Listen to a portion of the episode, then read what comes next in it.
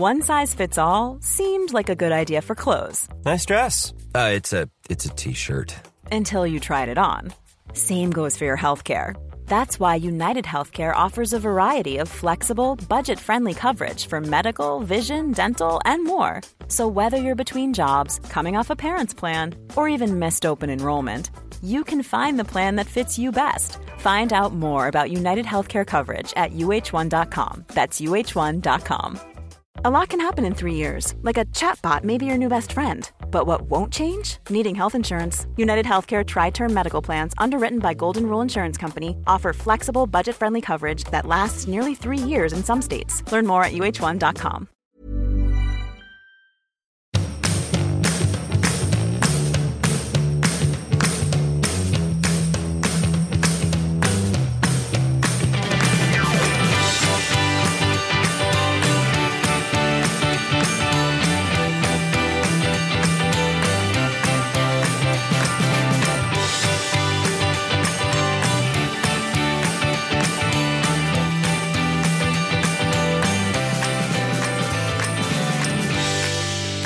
Hallå Ann Söderlund.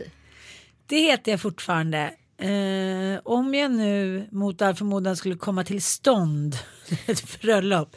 Jag känner mig väldigt osäker på om jag någonsin kommer gifta mig. Jag tror det är, liksom tror det är ditt, jag tror det är ditt paradis långt fram där som du aldrig kommer nå. Jag tror faktiskt kanske mer på att det blir en sån spontanare i Paris. Det tror jag också. Men varför jag sa Ann Söderlund på det sättet det är för att jag såg partiledardebatten igår där Mm, alla med. partiledarna tilltalade varandra med för och efternamn. Anita Schulman. Vi måste prata lite om eh, den här debatten eh, som var igår på SVT. Mm. Den var ju oväntat het. Underbart! Äntligen, Äntligen! lite känslor. Alltså jag har sett folk stå där och debatterat och vara så artiga och trevliga och piskat varandra med sammetshandskar på kinderna utan att någonting egentligen har hänt. Här hade folk för en gång skulle lite passion och brinn. Nej, det är mycket, mycket bra. Och jag tycker att det gällde alla. Ja. Jag tycker alla liksom var vettiga och det var en bra skoldebatt. Liksom. Man kom in med många bra input. Men någonting som jag fick kritik för när jag skrev någon liten uppeldat inlägg om Hillary Clinton efter förra eh, debatten i USA. Eh, så skrev jag, jag använde bara hennes förnamn. Då fick jag då en Mm. Hillary reprimand. Clinton alltså. Ja, jag fick Ja. en reprimand att jag skrev Hillary och så skrev jag Trumf. Ja, Och jag var så här, oj, ändrade du direkt då? såklart. Allt korrekt, jag bara Hillary Clinton. Men det blev en ganska intressant diskussion kring det. För först ville jag försvara mig så här, men jag skrev eh, Clinton, gjorde jag inte det? Hehe, det gjorde jag inte. Att det är väldigt vanligt att man liksom eh, här, styrker en man med hans efternamn. Och Men en det är som kvinna. kungen och Silvia. Ja! Alltså, hur absurt Det är ju mest, är det? eh, mest vad heter, talande exemplet utav dem alla. Det är en bra t-shirt. Kungen Silvia. Så, så, här, så 1979. Eller hur? Jo, men det ligger ju någonting i den kritiken. Att jag säger så här, men hörru du Schulman. Det skulle jag ju kunna säga till Kalle i Ja. en debatt. Men det skulle kännas ganska töntigt för mig att säga, men hörru du Schulman. Till dig. Fast Ja, ja, jag, men hade jag gjort det tre gånger så skulle det såklart ändras. Och jag tycker att hon hade det fanns någonting, hon hade skrivit en, det fanns till och med en debattartikel på DN. Vem? Hon som skrev på min Insta. Jaha, och Ja. den är... Nej men alltså det är ingen som du vet eller någon vet. Men det är en smart kvinna liksom. Eller påläst, politisk kan man säga.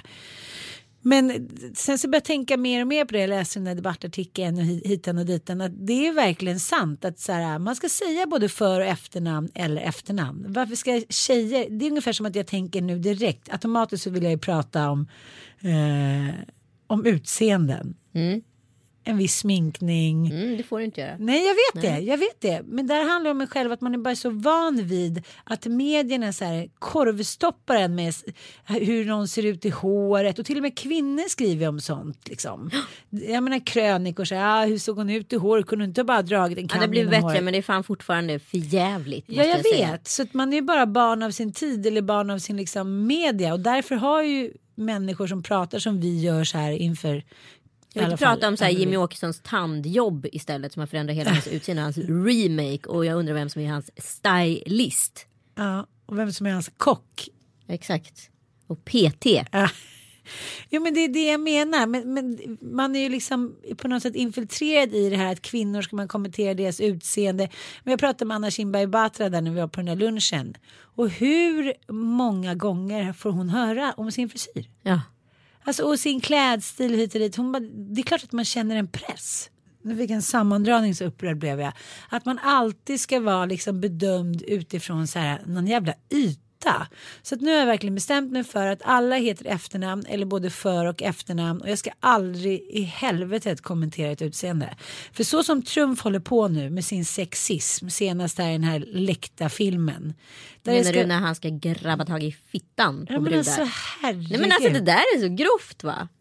Alltså de här uttalen och du och jag har ju pratat om förut i en podd där vi säger så här eh, män med makt blir alltid galna till slut. Ja. Och det blir de ju. Det är bara så här bevis på bevis och det har ju hänt sedan Caesars tid så det är inte så här inget nytt under solen. Men att han så på ett så vidrigt sätt kommenterar hur han ska få andra kvinnor. Liksom bara, det är bara grabba tag i fittan och nu så måste jag ta en liten pastill för om jag det skulle bli några kyssar hit och dit. Undrar hur hans fru mår idag. Jag tänker på hans exfru Ivana, jag tänker på hans dotter Ivanka. Alltså jag tänker på den bilden och den fadersfiguren som de, han har liksom varit för dem. Vad som är okej och inte. Och alltså det måste vara jävligt speciella regler och gränssättningar i den familjen. Hur saker och ting funkar i hemmet. Jag tycker det är jävligt obehagligt. Jag tycker det är läskigt att en sån person ska få eventuellt vara ledare i världen. Ja, jag tycker att det verkar mer och mer kört nu, tack gode gud. Ja, att man till slut gud, trampar tack. i sitt egna klaver.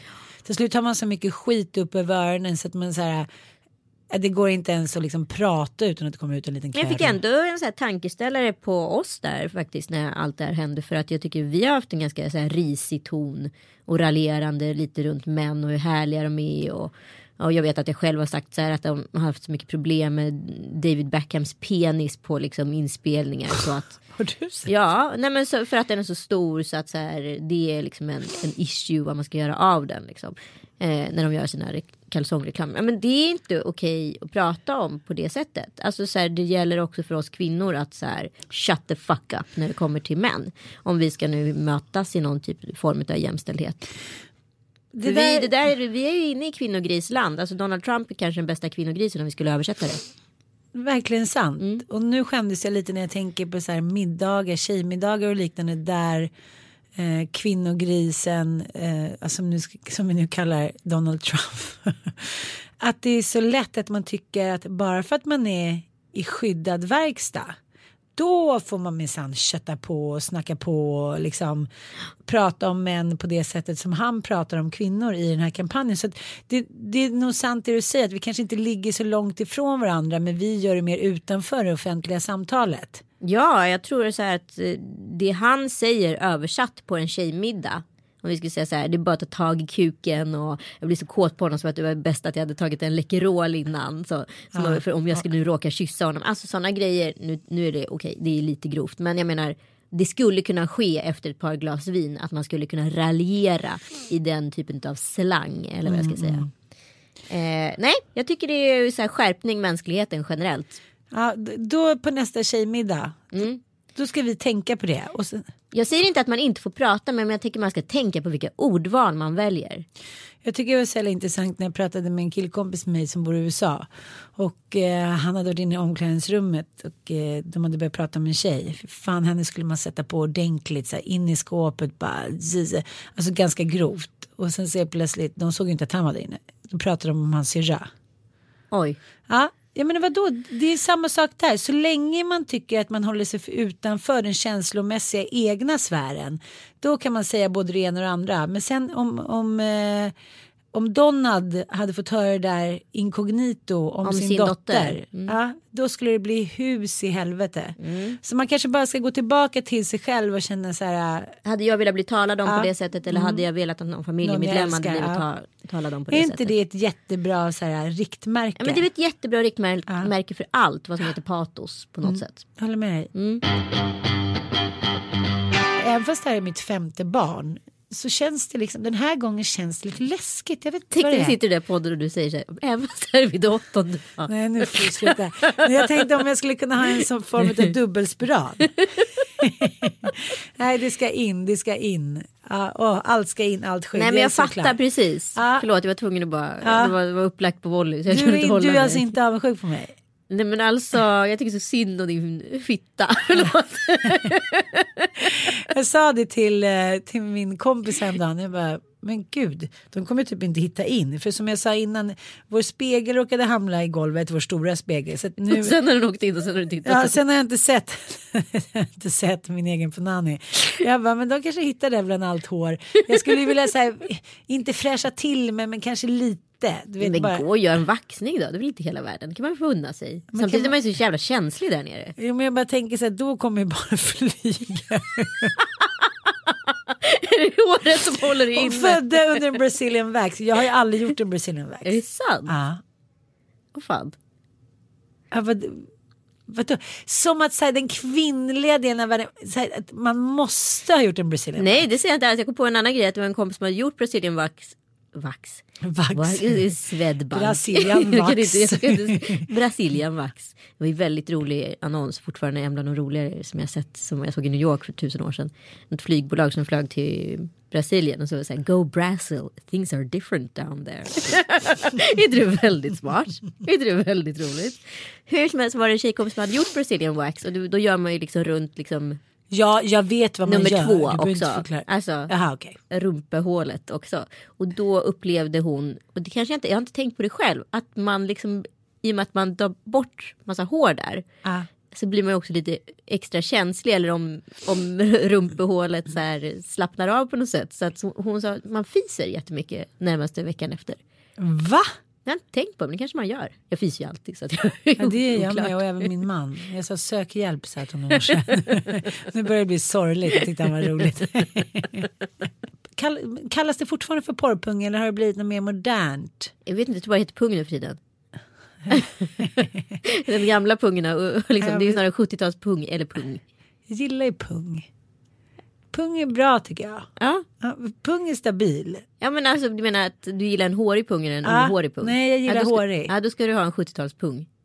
Nej, jo det ska jag. Ja. Fast kanske inte så, alltså inte Cornelis Vreeswijk-hårig. Ansad, vad ska jag säga, hockeypung då? Nej men liksom lite, nej, nej, nej, uh, inte ansat. Nej, det- hellre, ja, jag gillar nog mer grått. Cancerpung. Grått, nej men, grått stark. Nej men jag vill inte, jag vill inte att det ska vara någonting, jag vill att det ska vara ursprungs dingelang. Ja, Dingelang. dingelang. Jag fattar. Ja, men jag tror aldrig att, och jag har, jag har inte haft så många med, med, med, med porrpung, men det är väldigt många yngre som har det, märkte jag. nej, nej, det är inte min grej. Nu behöver inte prata mer om det. Men keep it Harry. Gary. Våra, våra så här, tre manliga lyssnare bara, bon, je note. Lägger till en liten anteckning i boken. Gud, jag bara tänker på hur jag har blivit tråkigare in the shag. Om man tänker på så här, jag får så här backflash till man var 20. Det dyker upp både gurkor och bananer. Och, ja men du vet att man var så här lite mer, ingenting var ju något Jag konstigt. älskar när du försöker hitta så här liknelser som ingen annan kan skriva under på. Men Du bara, gud vad avancerat. Gurkor och bananer. Gurkor och bananer. My God, she's a natural spirit. She's a chimpanzee. She's a chimpanzee. Jag sa ju till Daniel Redgerts podd som var fruktansvärd för övrigt att spela in. Eh, Varför? Men, eh, Men säg då. nej men alltså han pressar mig jättehårt. Jag, jag tycker ändå att jag höll mig på en bra linje men det var ju jävligt stressigt. Jag har ju ett problem. Jag, alltså så här, min strategi är ju att vara Alltså förekomma istället för att förekomma. Ja. Alltså om man nu ska prata om strategi. Men det är ju också en strategi baserad på att jag i grunden har problem att ljuga. Jag är jättedålig på att ljuga.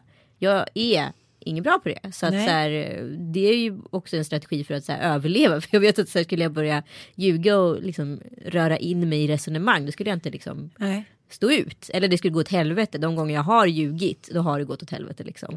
Så att eh, därför slut, har jag liksom undvikit det. Och det blir väldigt jobbigt då i en podd när man ska vara så oerhört ifrågasatt för sin ärlighet. För då börjar man ju nästan, alltså nästan ljuga, förstår du, för att komma undan. Men nu tvingas man ju vara ärlig och då säger man kanske för mycket. Du vet, en fin linje det där. Jo, och då frågade vi i alla fall om eh, dig och så frågade han om vi hade legat. Och då säger jag, nej det har vi inte, men jag tänker mig att hon är ett jävla ligg. Så du det? Ja, jag tänker att du kanske är det. Ja men, ja, men ja, eller det är väl svårt att säga om mig själv. Jag kan ju säga att jag är ganska duktig på att skriva eller jag är en jävel på att skriva liksom. Men undrar vem som Men- skulle dra upp den på sitt CV. Jag är ett så jävla superligg. Men jag tror att jag har varit ett jävla superligg. Men just nu så känns det lite som jag berättade för dig att jag kollat på gamla sms. Med så här älskare. Under, ja, under tiden, min, min singelperiod. Som jag återkommer till gärna lite så här Bridget Jones-aktigt. Ja. Kan vi prata lite om den filmen också? Mm, tack. Eh, och jag tänker så här. Nej men det här har inte jag skrivit. Det här har liksom någon kommit in och författat. Jag tycker att det är liksom ganska, ja men det är upphetsande. Men också så flagrant. Det är liksom så här ganska hårt, ganska köttigt. Jag tänker så här. Jag försökte sätta mig och få fram de orden i mitt inre. Men jag tror det handlar om så tillfällen i livet. Jag, om jag skulle läsa mina singel-sms nu också då skulle jag göra så här. Men vad spelar du för roll Anita? Vem försöker du vara? Mm. Nu är du så här älskarinnan som någon annan vill eller tror Ah. Kungen att. och Silvia. Ja, kungen och Silja. Nej men någon annan tror att du skulle vilja vara. Eller rätt sagt Ja. din upplevelse av vad du tror att den andra parten skulle vilja vara. Du spelar den rollen. Ja. Men du har ingen aning om den partnern vill, vill ha den personen. För jag tänkte lite på de här sms. Jag tänkte så här. Var det så när vi sen låg? Så Ja. som smserna antyder. Nej, jag tycker inte. Jag har inget minne av att någonting var särskilt så här avancerat. Utan det kanske mer var upplägget. Men så kom jag på att jag hade en, en, en lesbisk tjej som var väldigt tänd på mig. Som är väldigt, väldigt snygg och härlig och rolig tycker jag. Och hon ville att vi skulle gå på dejt. Ja. Men hon försökte verkligen. Hon jobbade ner på en krog där jag ofta var och liksom hörde av sig till mig och så här, snälla kan vi inte bara så här, och ta en drink? Vi behöver inte ligga eller behöver inte bli någonting. Och jag var så här, jag tyckte så här, nu ska man väl ändå passa på. Ja, ja. Men så jag tackade ja några gånger och sen sista sekunden så bara, eh, jag är ingen liksom, jag är inte, alltså jag är inte en särskilt sugen på det. Förstår jag menar? Jag har gjort de där grejerna 25 something. Då höll jag på med lite liksom experiment. Men det var ju mer för att det var kul. Inte för att jag kanske. Jag har varit lite småkär i en tjej i mitt liv. Men annars är jag ju väldigt. Jag har inte ens varit det. Har du inte? Nej, jag tycker det är på ett sätt. Jag, jag pratade faktiskt med en kompis om det här om veckan. Att så här, jag tror jag var dels tror jag att jag var så här, bunden av gamla köns eh, mätt. Alltså jag bodde, bodde på landet i en småstad och så hade jag så här hånglat till det med en flata eller liksom då hade ju alla i stan vetat om det. Alltså det hade inte varit så kul. Nummer två är att så här i grunden jag så här, ja jag tyckte tjejer var lite härligt. Jag, har hånglat med någon tjej och tagit henne på rattarna och sådana där grejer liksom. Men, men, men, ja, men, ja men alltså inte mer än Nej, så. jag fattar. Men, Lite kyss och ratteloni. en Ratteroni, ja men det är typ det man skulle vilja åt. liksom om man nu ändå håller på med en Ja. Men äh, jag, jag tror liksom att jag äh, öppnade aldrig den boxen och nu Nej. tror jag att den är stängd för evigt. Alltså jag har ingen attraktion till Kolla kvinnor. Eva och Efa. Ja, Mm. men då tror man har haft lite funderingar innan. Jag är ganska jag tror att jag är så överstraight, förstår du? Ja. Kalle tror till och med att jag är bög. Förstår du? Att jag är så fattar. jävla besatt av killar så att jag så gillar, att jag skulle nog kunna vara en kvinnlig bög. Ja, jag fattar. Men den här tjejen som då raggade på mig och som var typ ja, hot going. Då berättade hon för mig att hon var guldlesbisk. Vad är det? Eh, En som det- aldrig varit med en annan, Ja. att de inte varit med en bi. Men det här är alltså ett bombnedslag den här kvinnan. Ett intellektuellt bombnedslag. Åh fan, Mm. Vi hörs ju fortfarande. sexigt. Ja. Ja, hon, ska, hon har gift sig och de ska försöka skaffa barn och sådär. Men eh, det som hände var att jag teasade hennes hårt och skickade nakenbilder från duschen och Men varför gjorde du det för om du inte var intresserad? Så jävla elak. Fy fan vilken skata du är. Ska du ha cred nu för det? Nej, jag vill inte ha cred. Jag vill bara också erkänna mina sämre sidor. Ann Söderlund. inte dåliga sidor. Nej absolut lite inte. De är, du, de är du livrädd för. Nej men att man är så uppe i varv när man har levt i en relation som varit dålig så länge. Då är det så att man är så här high on love speed. Både med vänner och jobb och hit och dit. Helt plötsligt ska man säga conquer the world och man gör det liksom. Men eh, jag ångrar inte att jag aldrig gick på dejt med henne men jag kan bara ticka den där stilen att man känner lite så här teasar och sen när det väl gäller så bara nej.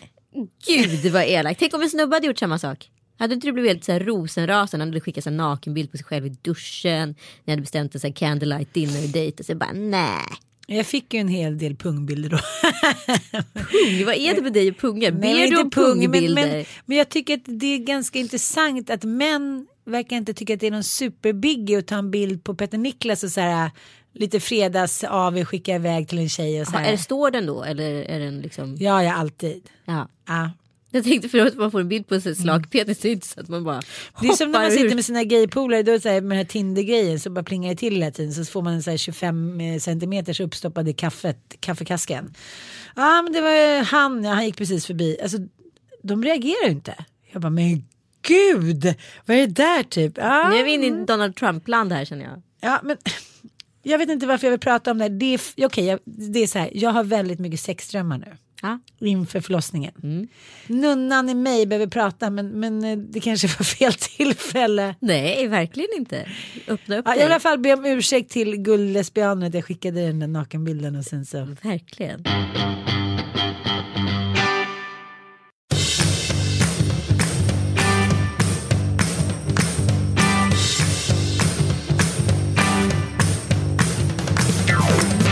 Anita Schulman. Ja, Ja, nu går debatten vidare. ja, Mm. okej. Ja, jag ska erkänna att jag drabbades av någonting fruktansvärt förra veckan.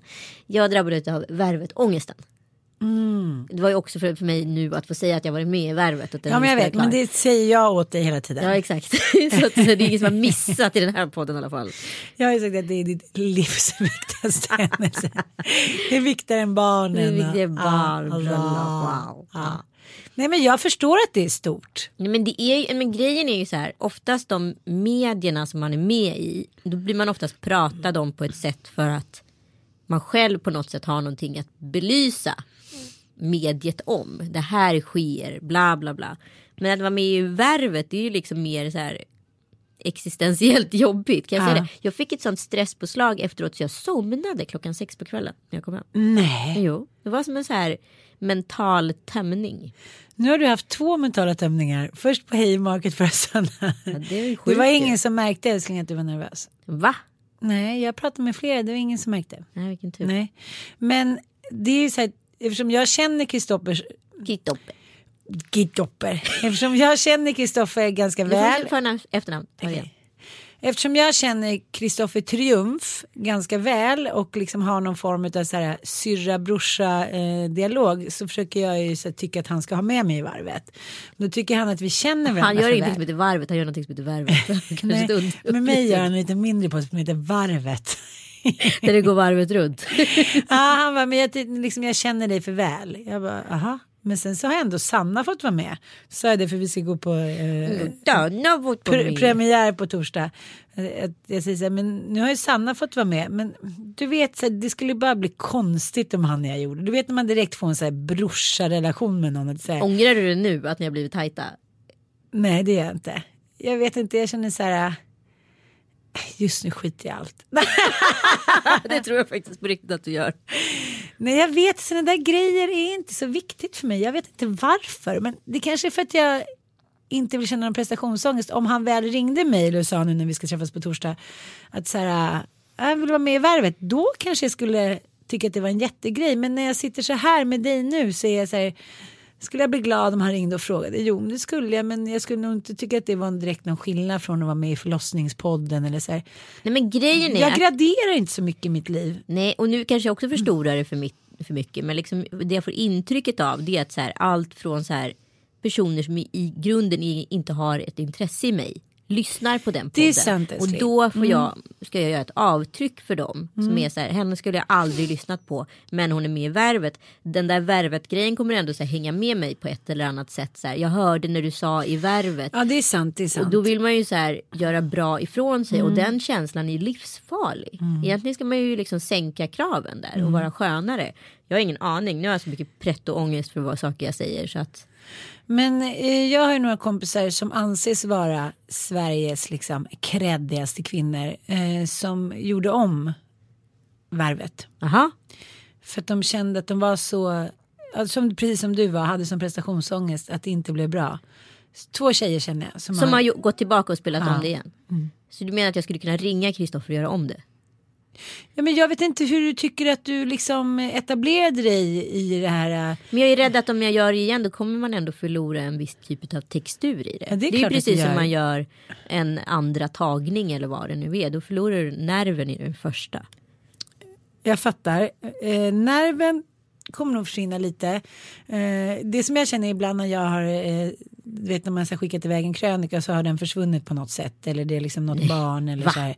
Va? Va? Nej, Nej, det alla sedan andras fel utom man säger Nej, det var inte eget fel. Men det som sker då är ju att man blir mer stringent och så här.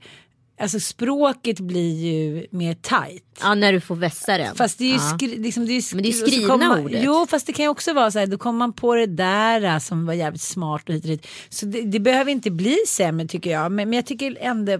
Jag tycker så här. Har man ställt upp på en intervju.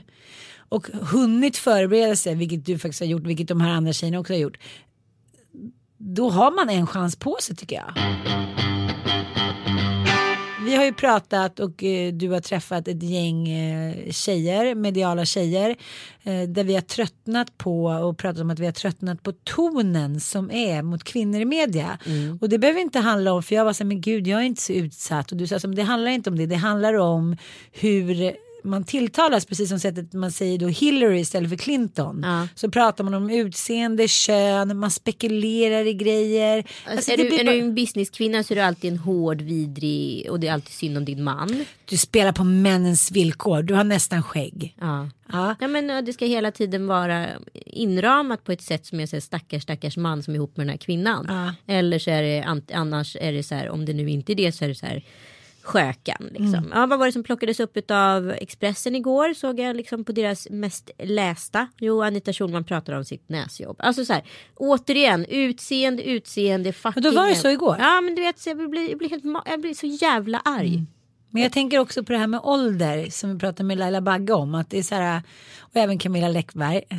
Men att hur länge kan man ha fokus på en åldersskillnad? Ah, har hon blivit med barn nu? Kommer det att gå? Trots åldersskillnaden, unga hunken. Som att man själv är någon så här pilsgammal kärring som så här, går omkring med rullator och så här, har betalat för sin toyboy. Det är alltid inställningen att så här, kvinnor måste ha pengar och makt annars skulle inte de ha någon tjusning bla bla bla. Sen är det väl så här om du är liksom 25 år och sitter och ser någon tv som du tycker är råhet. Ja då kanske halva är inne när ni träffas på riktigt men det är väl för alla människor. Ja men absolut. När jag jobbade på TV3 förr i tiden så fanns det här programmet Ensam mamma söker. Eh, som handlade om olika singelmammor som skulle träffa nya män. Och det var ett jävligt härligt format och ganska så här bjussiga sköna brudar som var ganska frigjorda och liksom bekymmers, vad ska jag säga, ångestbefriade liksom, som skulle vara med i programmen. programmet. Men som det formulerades många gånger från dels eh, TV3s pressavdelning men också hur sedan journalisterna valde att prata om de här kvinnorna i media var fruktansvärt. Det var verkligen horor som var ute på bete och skulle träffa kärar som var lite som skulle förbarmas över de här kvinnorna med massa barn. Och det var så vidrigt. Jag var så här, om inte vi ändrar tonaliteten i hur de här kvinnorna presenteras och bygger de här till hjältar. Då tror jag vi har förlorat det här programmet. Jag är ledsen att säga det. Eh, kommunikationsmässigt, inte förlorat programmet men du förstår vad jag menar. Att man så här, låter någon annan tillskriva dig med massa uttryck och värderingar som du så här för att återkoppla till den här journal- liksom, intervjun du gjorde med Ebba Blitzer, hon inte kände igen sig. Nu tror jag inte det hände med just henne utan snarare så här vad har jag sagt, hur har jag öppnat upp mig? Men istället på andra spektrat av det. Att du får läsa om dig själv i tredje person på ett sätt du inte besk- har liksom beskrivit dig själv. Att någon annan har valt att beskriva dig på det här sättet. Jag tror det är fruktansvärt sårande. Precis på samma sätt som du sitter och säger att man blir en liksom kvinnogris alla Trump när man sitter på Trump, Trump när man sitter på en tjejmiddag så är det samma sak här att hela liksom samhället så här, genomsyras av kvinnoförnedrande kommentarer som bara så här glider förbi under radarn utan att man tänker på dem. Ja, och Därför grejen måste man bli liksom en radarexpert som bara så här, v, v, precis på det sättet att man måste så här, man måste liksom hela tiden uppmärksamma det här. Både för sin egen skull men också för att det ska bli en förändring. Och då häromdagen då eh, så får jag det här. Mm. Det här är då av en kvinnlig journalist på en skvallertidning. Det finns väl bara två stycken eh, starkt mediala så man kan ju lista ut vilken det är. Bästa Ann, hur mår du? tre veckor kvar va? Spännande. Har förresten misstänkt men inte fått bekräftat angående Tilde. Kul. Tilde vadå? Ja, det Paula. Vadå, ska hon ha barn? Nej, det är klart hon inte ska. Nej. Nej. Eller vadå, det kanske hon visst skulle haft men det ska hon inte och det vet jag liksom by heart. Vi har pratat om det ganska nyligen. Men visste det ändå inte jättetidigt hennes graviditet. Tänkte som inte skriver några rader så hon typ i vecka åtta liksom. Trevlig helg, kram. Bara det så här som att vi två har någonting. Att jag då ska liksom på något sätt så här sticka en god vän i ryggen. Tror hon ens att det finns en chans i helvetet? Och sen kommer då, alltså inte på grund vi är på detta. Har fått flera tips om det så du behöver inte känna att du är den som skvallrat. På grund av dig ska det stå förstås. Och dels är så här, vadå skvallrat? Jag har väl inte skvallrat överhuvudtaget. Jag har inte ens pratat om det här. Hon är med i min blogg där vi båda bloggar på familjeliv.se och så pratar hon om hur det var första gången hon var gravid, vilka cravings hon hade. Jaha. Ja? Ja. Och då är jag så här, dels liksom journalistik, så här, lyssna på vad hon säger. Hon säger så här, ja men för 14 år sedan, alltså det är inte så här för 14 veckor sedan, det är, hon pratar om sin första graviditet. Eh, då svarar jag, tror du hört lite fel gumman, hon pratar om craving under sin första graviditet. Okej, då har vi hört tokfel, vi har fått in två tips om det faktiskt, men tur att vi aldrig skrev det. Då är det så här, dels ska hon så här försöka göra women to women libs grej mellan oss. Som att här, vi har någonting tillsammans. Och det tycker jag är det äckligaste av allt. Att en kvinna skriver det här och vill liksom rota och rassla. Och, och sen så en kollega till henne, det var ju han som skrev till mig förra sommaren. Ja. Har du bara haft en härlig sommar eller är du gravid? Det är inte så skönt. Nej, och då var det så här. Och då är det hela tiden det där som nu fick jag någon komplimang häromdagen att det är så otroligt att jag bara har gått upp i vikt på magen. Jag har fått en så här beröm av olika män. Dels är jag inte deras kvinna. Alltså förstår du vad jag menar? Och då, då så här, initialt så tänkte jag, men gud ska jag ta det här som en komplimang? Så tänkte jag, vad fan ska jag ta det som en komplimang för? Om jag nu hade velat gå upp 37 kilo så hade jag väl gjort det. Nu har det inte riktigt varit läge. Nej men jag, jag har verkligen tänkt på det jättemycket och, och grejen är varför jag tycker det är viktigt att ta den här diskussionen för att ändra tonen i media. Ja. Eh, är ju inte för oss här i Stockholm, förlåt, inte för ni kanske i Göteborg eller Malmö och så vidare. Men för när li- liksom Britta i, i Örkelljunga eller Falsterbo, skitsamma om det är liksom vilken klass det är i. Men det finns de kvinnor som tillskriver sig själva med vad ska jag säga, kvinnligt marginaliserande utan att veta om det. Exempelvis var jag på en middag här om veckan med en, med en kvinna som var så här. Det luktar fisk här inne men det är inte från oss tjejer inte. Och man bara så här, varför säger du det för? Ja du sitter ju och fnissar. Ja, men, Ja, men, ja, det, men, men är en sån typ av marginalisering. Som är, som är så här, nu skämtar jag om kvinnor för att vinna poäng på männens villkor. Fast jag fattar inte det. Men jag gör det. Mm. Och det är ett sätt som måste regleras. Jag är så jävla sur på det här. Inte mycket mer än så. Men det är samma sak som vi pratade om innan att kvinnor som inte blir gravida eller som får missfall. Så här, jag är en dålig kvinna, jag lyckas inte bli gravid. Så som det har varit förr i tiden. Men då har det ju också funnits en, liksom, en tydlig skillnad att man inte kan bli med barn.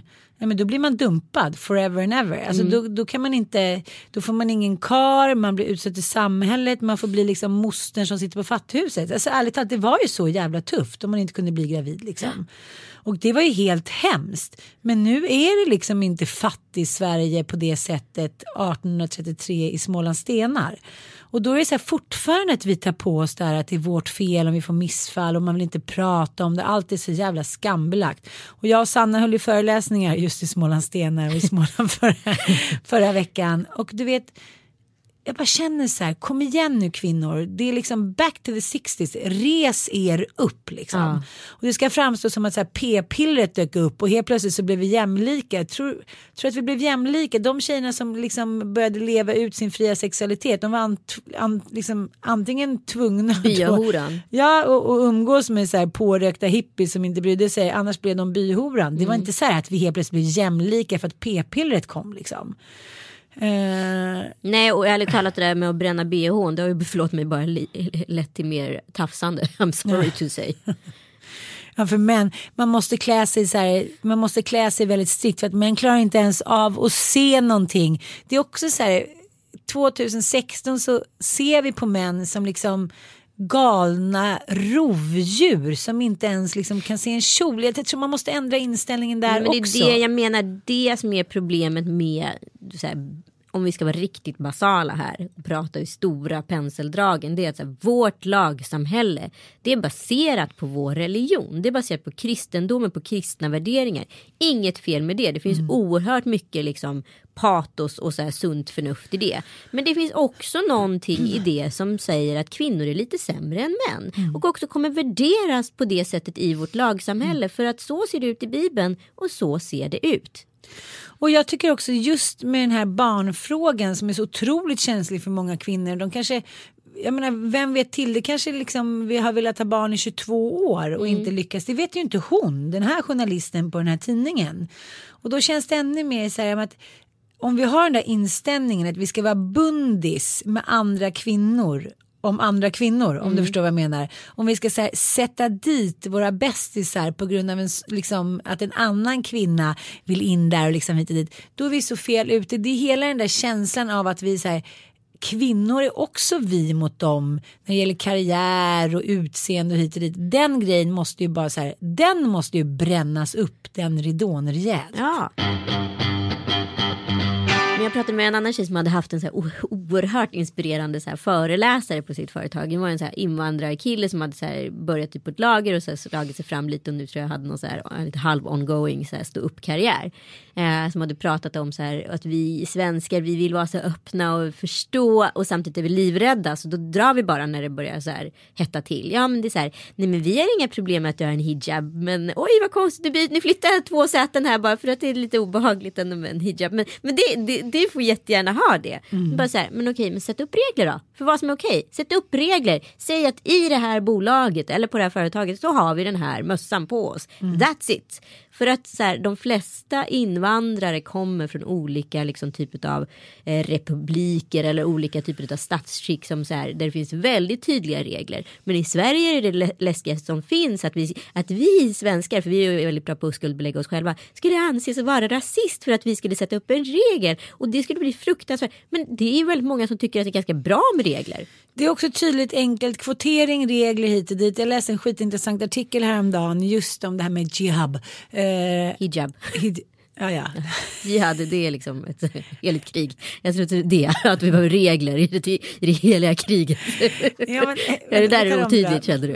Vad heter hijab? Nej, Om man tar på 70-talet och man kollar på bilder från länder där då hijab nu tillämpas så är tjejerna liksom eh, de lever jämlikt. Det är bikinibilder, det är liksom utsläppta hår, det är Sigge Pillisar, det är vin, det är disco.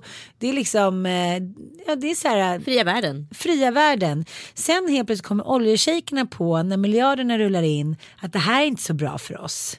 Utan nu måste vi så här, på något sätt tillskriva att det här är gamla lagar och religioner. Och med sina miljarder då kan man ju tillskriva liksom vad fan som helst. Så att så här, komma på att det här är någonting som så här, har poppat upp ur bibeln. Det, det är det inte. Det är därför jag förstår inte varför det är sån otrolig sån här, om de vill ha det då ska de få ha det.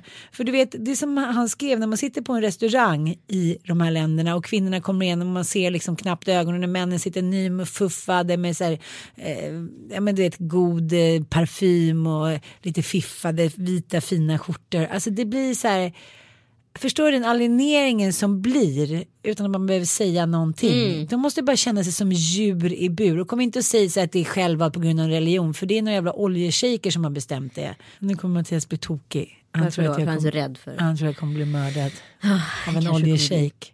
Ja, det, I så fall det är värt det. Vi måste Jag sluta kan sälja nu. henne för så här 55 kameler om det är så. Ja, just idag så skulle jag faktiskt kunna gå med på att bli såld. Tack för idag. Tack för idag. Women's lib. Men jag vet jag hade en grej till ju. Alltid.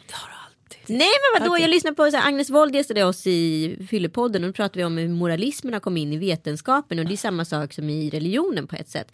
Det är ju moralism det handlar om och det är ju inte så att det är kvinnor som har våldtagit, mördat och plundrat i alla hundra år men liksom det är ändå så här kvinnor som tillskrivs en lite horor när det kommer till det här med alkohol och barnahavande och, och så här. Och så, for, alltså så här barnmorskor sitter och hittar fan med på. Jag hade en kompis som har precis blivit gravid och var på sin första så här, inskrivningen eller vad det fan det är. Eh, eller rätt sagt, där checken vid vecka 18. kubben. Då bara, nej drick alkohol för det kommer ju ut i fostervattnet och då får ju barnet in det. Nej! Kemi! Det är lika mycket alkohol i blodet överallt. Men det är ingenting som säger att alkohol kommer ut i fostervattnet. Det är på. Och det får man inte ens sitta och säga men folk sitter och säger det. Och det är moralism, det är inte vetenskap, det är ingenting. Sen är det upp till dig som individ att ta beslutet om du känner så här. Nej men det kanske inte är så jävla bra för mig och mitt barn att dricka alkohol. Det kan jag avstå. Men sitt inte och far med så här alltså falsk fakta för att reglera kvinnor och skapa ett tryck för det som sker är att andra kvinnor börjar känna sig osäkra då om en kvinna dricker och då kanske man måste reglera den här kvinnan som dricker och säger så här, nej men det är farligt och på det här sättet då. och då kommer moralismen in. Så, så det som sker från de yttre krafterna det är det som så här, i slutändan gör, i och med att vi kvinnor är väldigt osäkra varelser, börjar reglera kvinnor mot kvinnor. Och där ligger faran. Mm. Men så det där berättar ju Agnes Wold om allt, allt från att man inte får salta maten till bebisar till hitten och hatten det finns, ingenting, det finns ingenting bakom, det finns ingenting vetenskapligt och hon säger det, till och med läkare säger det. Någon sa det för 40 år sedan och sen är det bara vedertaget. Det är ju livsfarligt. Ja men det är likadant som den här anknytningsteorin. Ja men det är likadant med den här anknytningsteorin för då hade man gjort de här testerna på apor bland annat och sådär och så visade det sig att ja, en apa knöt väldigt väl an till sin mamma apa och så men det de inte tänkte på eller det är lite som försvann i den här texten det var att en liten bebisapa Det var knöt... PS4. Vad sa du? hade fått ett PS4. Ja, hade fått ett PS4 och det är jättebra för apan. Nej, men det, de, den knöt an till massa andra apor också. Ja. Så länge det var liksom någon som tog hand om apan så var det ingen fara. Mm. Och återigen sådana här grejer som också kvinnor använder för att reglera. Ja, men du måste amma och vara hemma minst ett år för annars kan din anknytning bli skadad för all framtid. Your kid will be fucked up for mm. life. Men det är konstigt att en amerikanskt barn då som har en mamma som kanske är hemma i tre månader. Max. Max. Mm. Eh, då knyter han sämre än vad ett svenskt barn. Och vi är så mycket bättre människor här uppe i Norden, det har vi glömt bort va? Men det är ju bara Sverige och Holland typ som överhuvudtaget har mammaledighet så då är en hel värld full av anknytningslösa barn. Ja men alla andra är ju också ja, fucked up. Så det kanske finns något i det. Stackars människa. Mm. Tack för idag. Vi Strindberg, hörs om en vecka. Strindberg, du hade rätt. Det är synd om människan. Puss och kram.